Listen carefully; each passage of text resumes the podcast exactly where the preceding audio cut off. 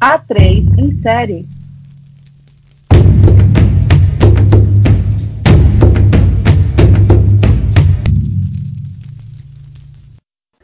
Qualquer semelhança nem sempre é mera coincidência na arte. Direcionando especificamente para o audiovisual, por exemplo, existem mundos reais retratados em ambientes fictícios que levam à máxima, parafraseada de Oscar Wilde, de que a vida imita a arte que imita a vida. Bacurau, filme dirigido pelos pernambucanos Kleber Mendonça e Juliano Dornelles, é meio isso. Aliás, é tudo isso.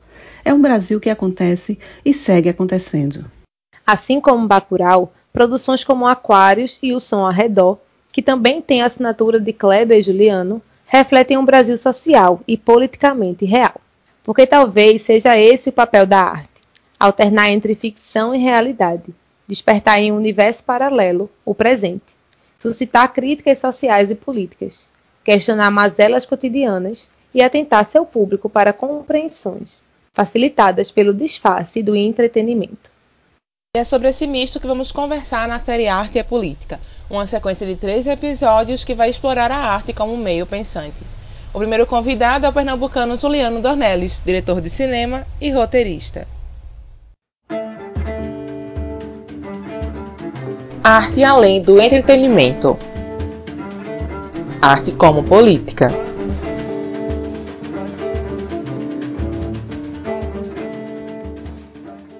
Oi, Juliana, é um prazer ter você aqui, viu? E já começa respondendo pra gente. Arte é política? Um prazer conhecê-las. É, essa pergunta, eu acho que ela talvez seja muito abrangente no sentido de, é, eu acho que a arte, ela, arte é expressão. Né? Arte é a necessidade que o indivíduo tem de, de descobrir coisas, né? fazer descobertas que não que não passam pelo caminho da ciência, vamos dizer assim. Necessariamente pelo caminho da ciência. Ela passa por uma, por uma experiência de vida e por uma relação que o indivíduo tem com as coisas da vida e com suas próprias experiências e com a, e com a forma como ele observa o mundo que está ao seu redor. Eu acho que essa é uma definição. Política é uma outra coisa mas é, em vários momentos é, as duas coisas elas se tangenciam, elas se encontram porque é, porque a arte é, é a observação né, de tudo que está acontecendo e a, e a, política faz parte da, da sociedade, faz parte do faz parte desse mundo, né, que o artista observa, que, que, que o artista enfim, vive.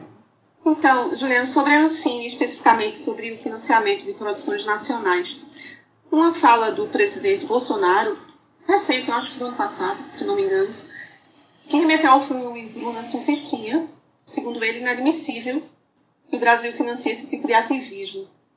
E aí isso se estende também para outras tantas narrativas do cinema nacional, que tem essa peculiaridade. Né? Então, o que é que vocês podem fazer como cineastas, produtores, diretores, para driblar essa pedra no meio do caminho do, do audiovisual brasileiro e seguir com o cinema crítico que a gente tem? A gente não vai, não vai deixar de fazer os filmes que a gente quer fazer. Acho que isso, isso não tem, não tem nem discussão. Assim. Acho que o, uma das coisas, uma das melhores coisas do cinema brasileiro da produção nacional é, é a diversidade de temas e de, e de discussões. Né? Eu acho que a gente sempre, é, a gente sempre pôde trabalhar com muita liberdade.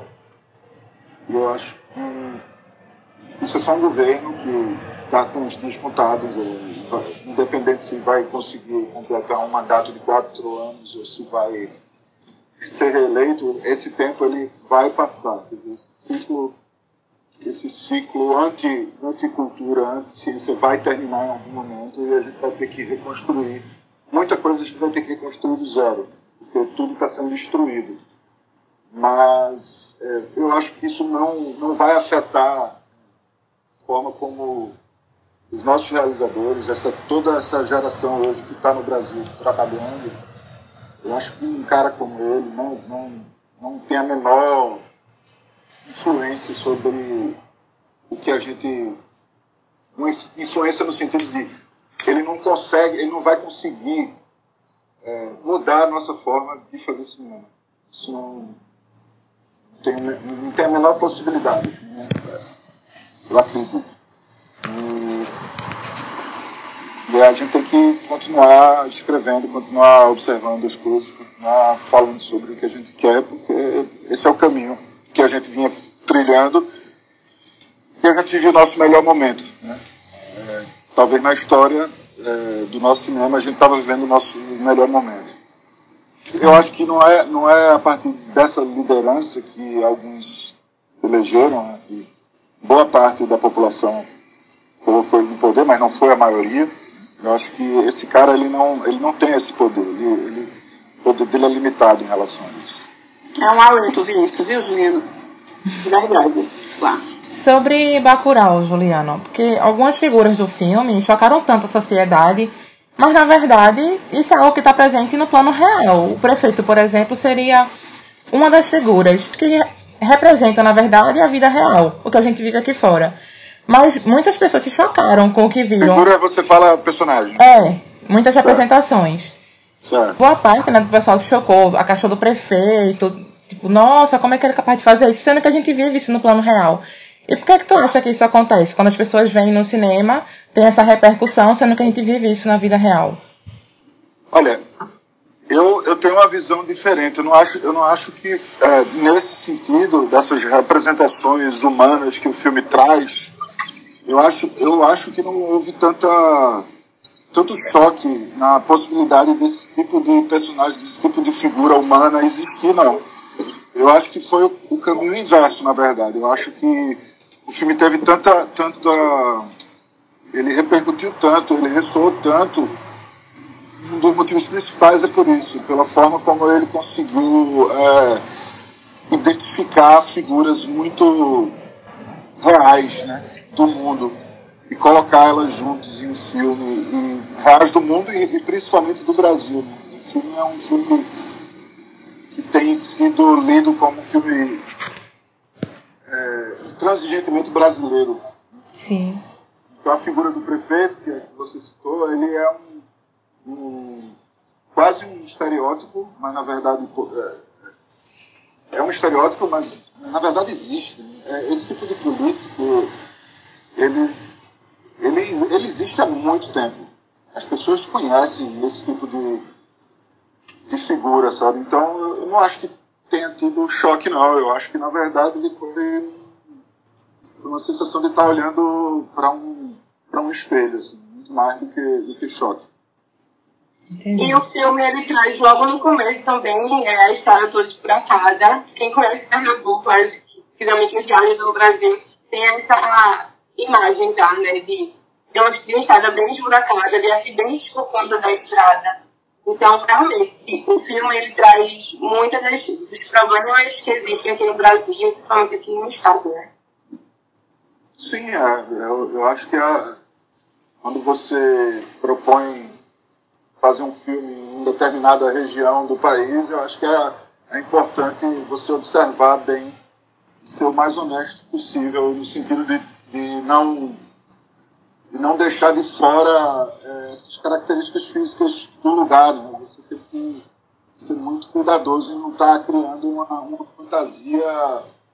A não ser que essa seja a sua intenção, mas não era a nossa. A fantasia do filme é, era mais num outro campo. Né? A gente estava trabalhando com cinema de gênero, e, mas a forma como eu imagino que eu e Kleber a gente acredita trabalhar com cinema de gênero é, é é a coisa de puxar o tapete, né? estabelecer um, um, um cenário, um ambiente realista e isso ser entortado depois. Eu acho que isso é, um, é, uma coisa interessante porque faz com que o espectador e quem esteja vivenciando ali a experiência do filme, ele se surpreenda. Né? Eu acho que e a outra o outro aspecto que é muito importante para a gente também é essa, essa quebra de expectativa. Então, se você estabelece bem um ambiente onde as coisas elas aparentemente são normais, é, quando você descabela, né, quando você assanha e, e, e bagunça,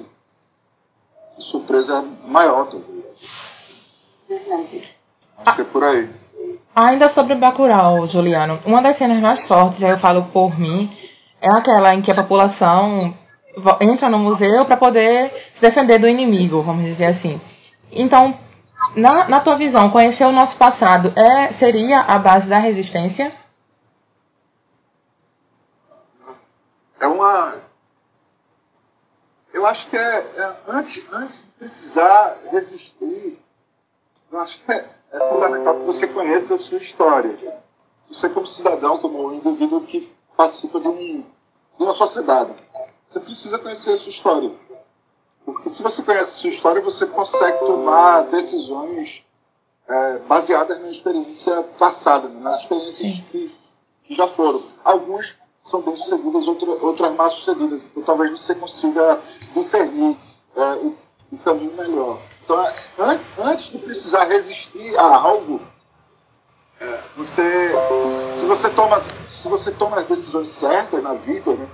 como como participante de um coletivo, né, de uma comunidade, de um lugar com outras pessoas, né, você toma as decisões certas, você não, você não se sujeita tanto a, a situações a, a, que lhe afligem, né, que possam lhe afligir ou afligir os seus próximos, né, vamos dizer assim. Enfim, é, é, mas eu acho que eu acho que coisa do conhecimento ela é, é, é, isso que a gente está vivendo, né? A gente está vivendo um momento em que as pessoas baseiam suas. Quer dizer, tomam suas decisões baseadas em opinião. E opinião não é conhecimento. Opinião é opinião. Opinião. Você pode ter uma opinião sem saber nada do assunto. Isso é assustador. Isso é, na verdade, isso é o, é o, é o retrato mais claro explica essa situação que a gente está hoje, né? essa bad vibe escrota, como diz o, o Medo e Delírio em Brasília, que é um podcast que eu ouço. essa bad vibe escrota que a gente está vivendo. Acho que essa negação do conhecimento é uma das principais uh, situações de, de destruição né, que a gente está vivendo. Pegando esse gancho da resistência, Juliano, é, em 2019 foi um dos piores anos, eu acredito, para o cinema, para a cultura em geral, é, por conta de todas as faltas de recursos e tudo mais. Bacurau tem esse, essa pegada de resistência. É, no filme, e ano passado conseguiu ter uma repercussão muito grande, apesar da falta de investimento. Eu acho que Bacurau representou a, a resistência na vida real. Bacurau foi um filme que conseguiu se comunicar muito bem com muita gente. Foi um filme que teve a sorte, entre aspas, não é sorte, né? o que a gente está vivendo não é sorte, mas, mas o filme teve essa. Ele, ele chegou num momento muito oportuno para ele mesmo. Os temas e as, e as discussões que o filme traz é, tudo a ver com, com o momento presente da, da vida no Brasil e no mundo também. Se ele simboliza a resistência ou não, isso eu não sei. Eu, eu suspeito que sim, pela reação que, que o público tem tido. Ainda tem tido. Mas o filme já foi. O filme. É interessante que o filme foi lançado no Brasil uh, no finalzinho de agosto. Antes disso, teve alguns pré-estreias. E as pessoas ainda não pararam de falar sobre o filme. Eu ainda estou aqui no podcast falando sobre o filme. Eu tenho, eu tenho a suspeita que esse filme ainda vai ser muito falado durante muito tempo, por conta da. da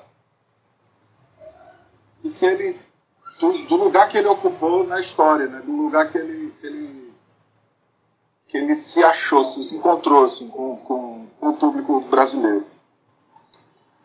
Mas é, é, é assim o filme, é, é um filme sobre resistência, mas a gente nunca pensou fazer um filme que simbolizasse nada. Só. Eu e Kleber, a gente sempre quis fazer um filme que a gente gostaria muito de, de assistir.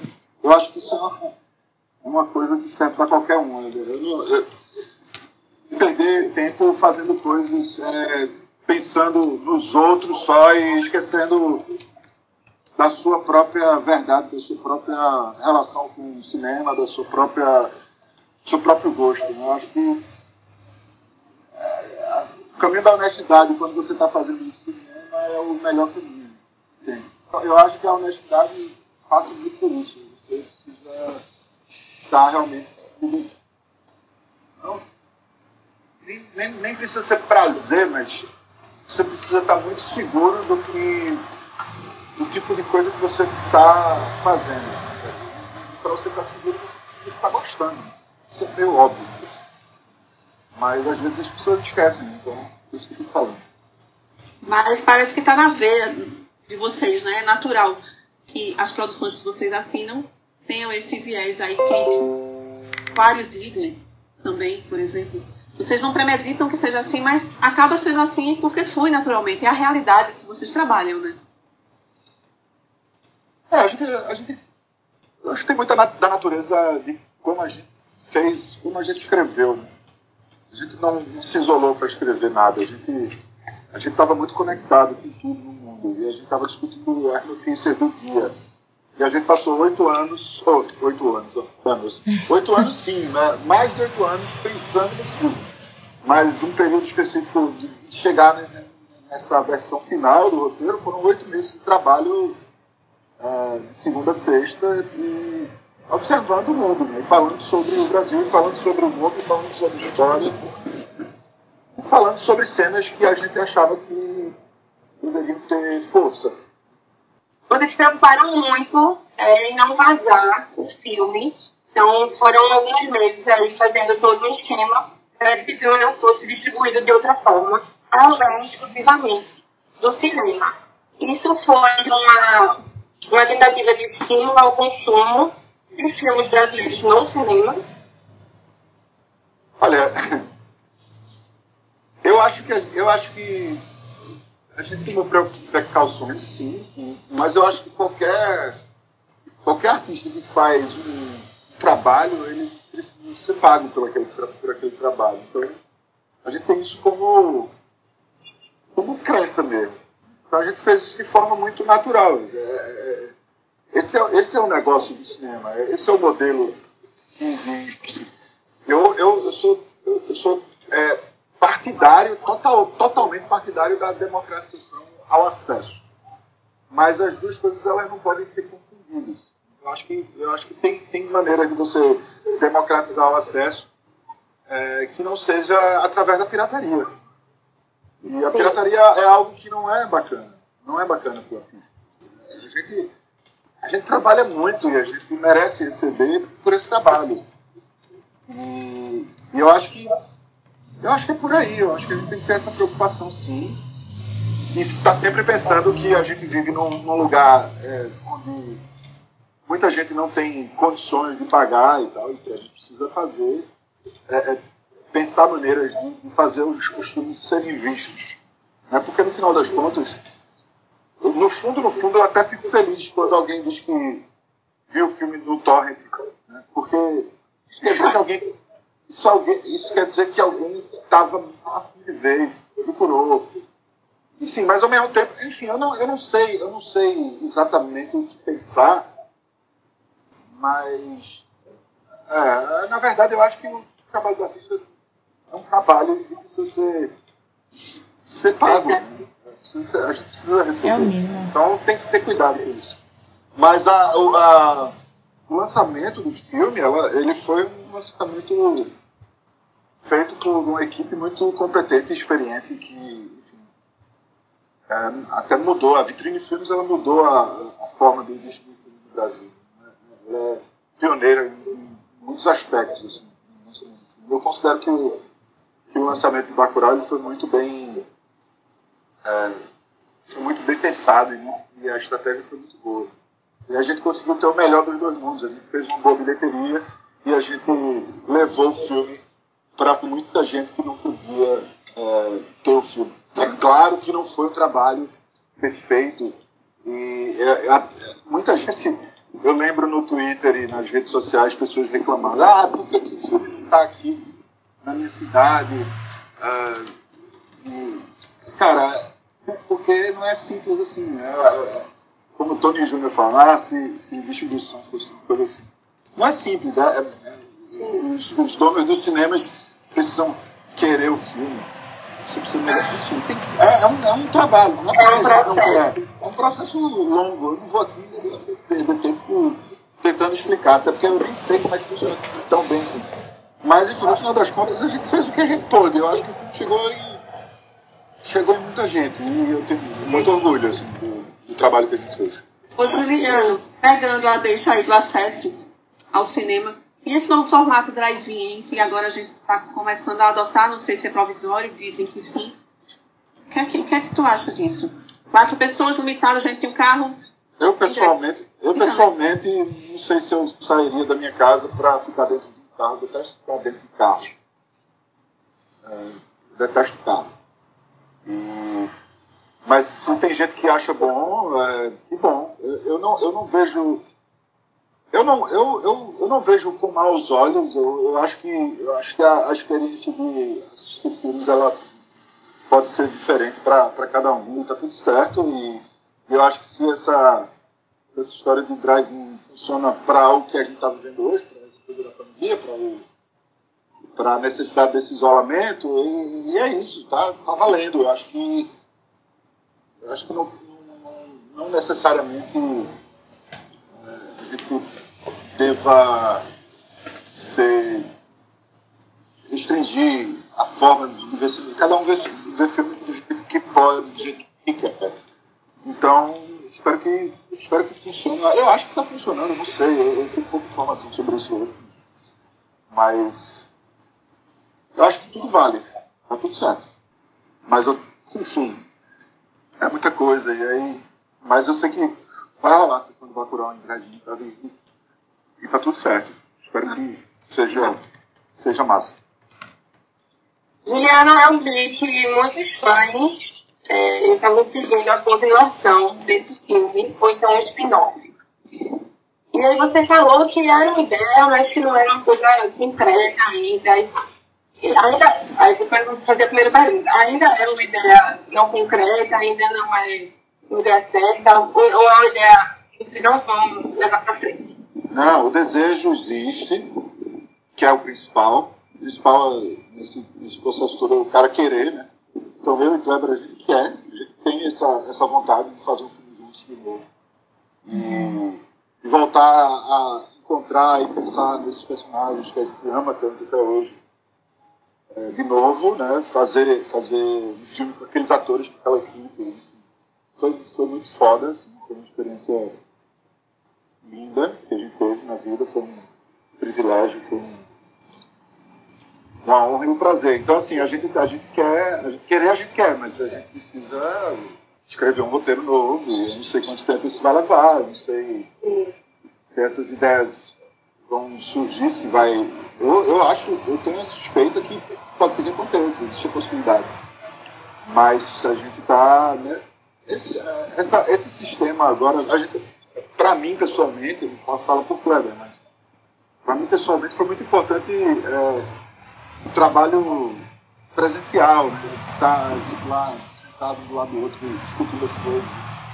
E com essa coisa da pandemia isso atrapalha, porque a gente tem que fazer as coisas separadas. Enfim, a gente de vez em quando conversa, as ideias, tem ideias aparecendo, enfim. É uma é uma possibilidade e há, de, há um desejo. É isso. Eu, tudo que eu posso falar é isso. Tentei, tentei, tentei não falar o melhor possível. Mas tem algum tema que não poderia faltar nesse, nessa nova motivação? Algum tema que tu acha que está acontecendo agora, que não está? Tem um tema que vocês querem colocar? Tem alguma coisa que eu posso falar para gente? Uh, não, eu acho, eu acho que eu acho que o que não pode faltar é é o tema. É, não, eu, eu, a gente está aberto, a gente está aberto a qualquer coisa.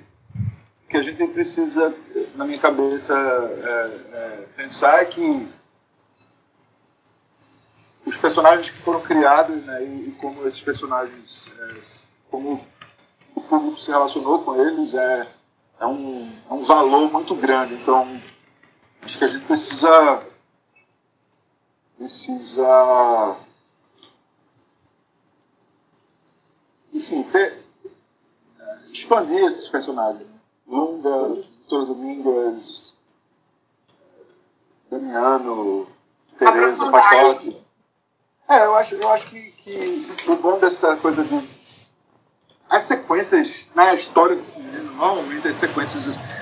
É, são poucas, poucos os casos, para mim, né, pro meu gosto, que as sequências são, são boas, são tão boas quanto o filme, o primeiro filme. Mas, mas é uma, é uma.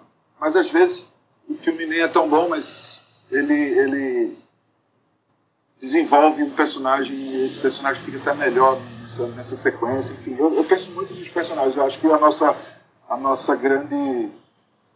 É, nosso grande pilar assim, do filme, a nossa grande base do filme são esses personagens massa que, que o filme tem. E eu acho que a exposição deles é, é fundamental. Eu acho que isso pode ficar de fora. Sim, e isso ainda dá muito pano para manga, né, Juliano? Mas a gente tem um tempo né, de podcast, a gente tem que ficar por aqui. E aí eu já vou me despedindo. Convido você, ouvinte, a compartilhar esse episódio com aquele amigo ou amiga que falou para você 1500 vezes do filme Bacurau. Compartilhe com aquele amigo cinéfilo, cinéfila. Nos procure também no Instagram. Somos o arroba a 3 por meia hora lá também. Lembrando que esse 3 é numeral. Agradeço a companhia, obrigada por ficar até aqui e até a próxima. Esse foi o primeiro episódio do A3 em série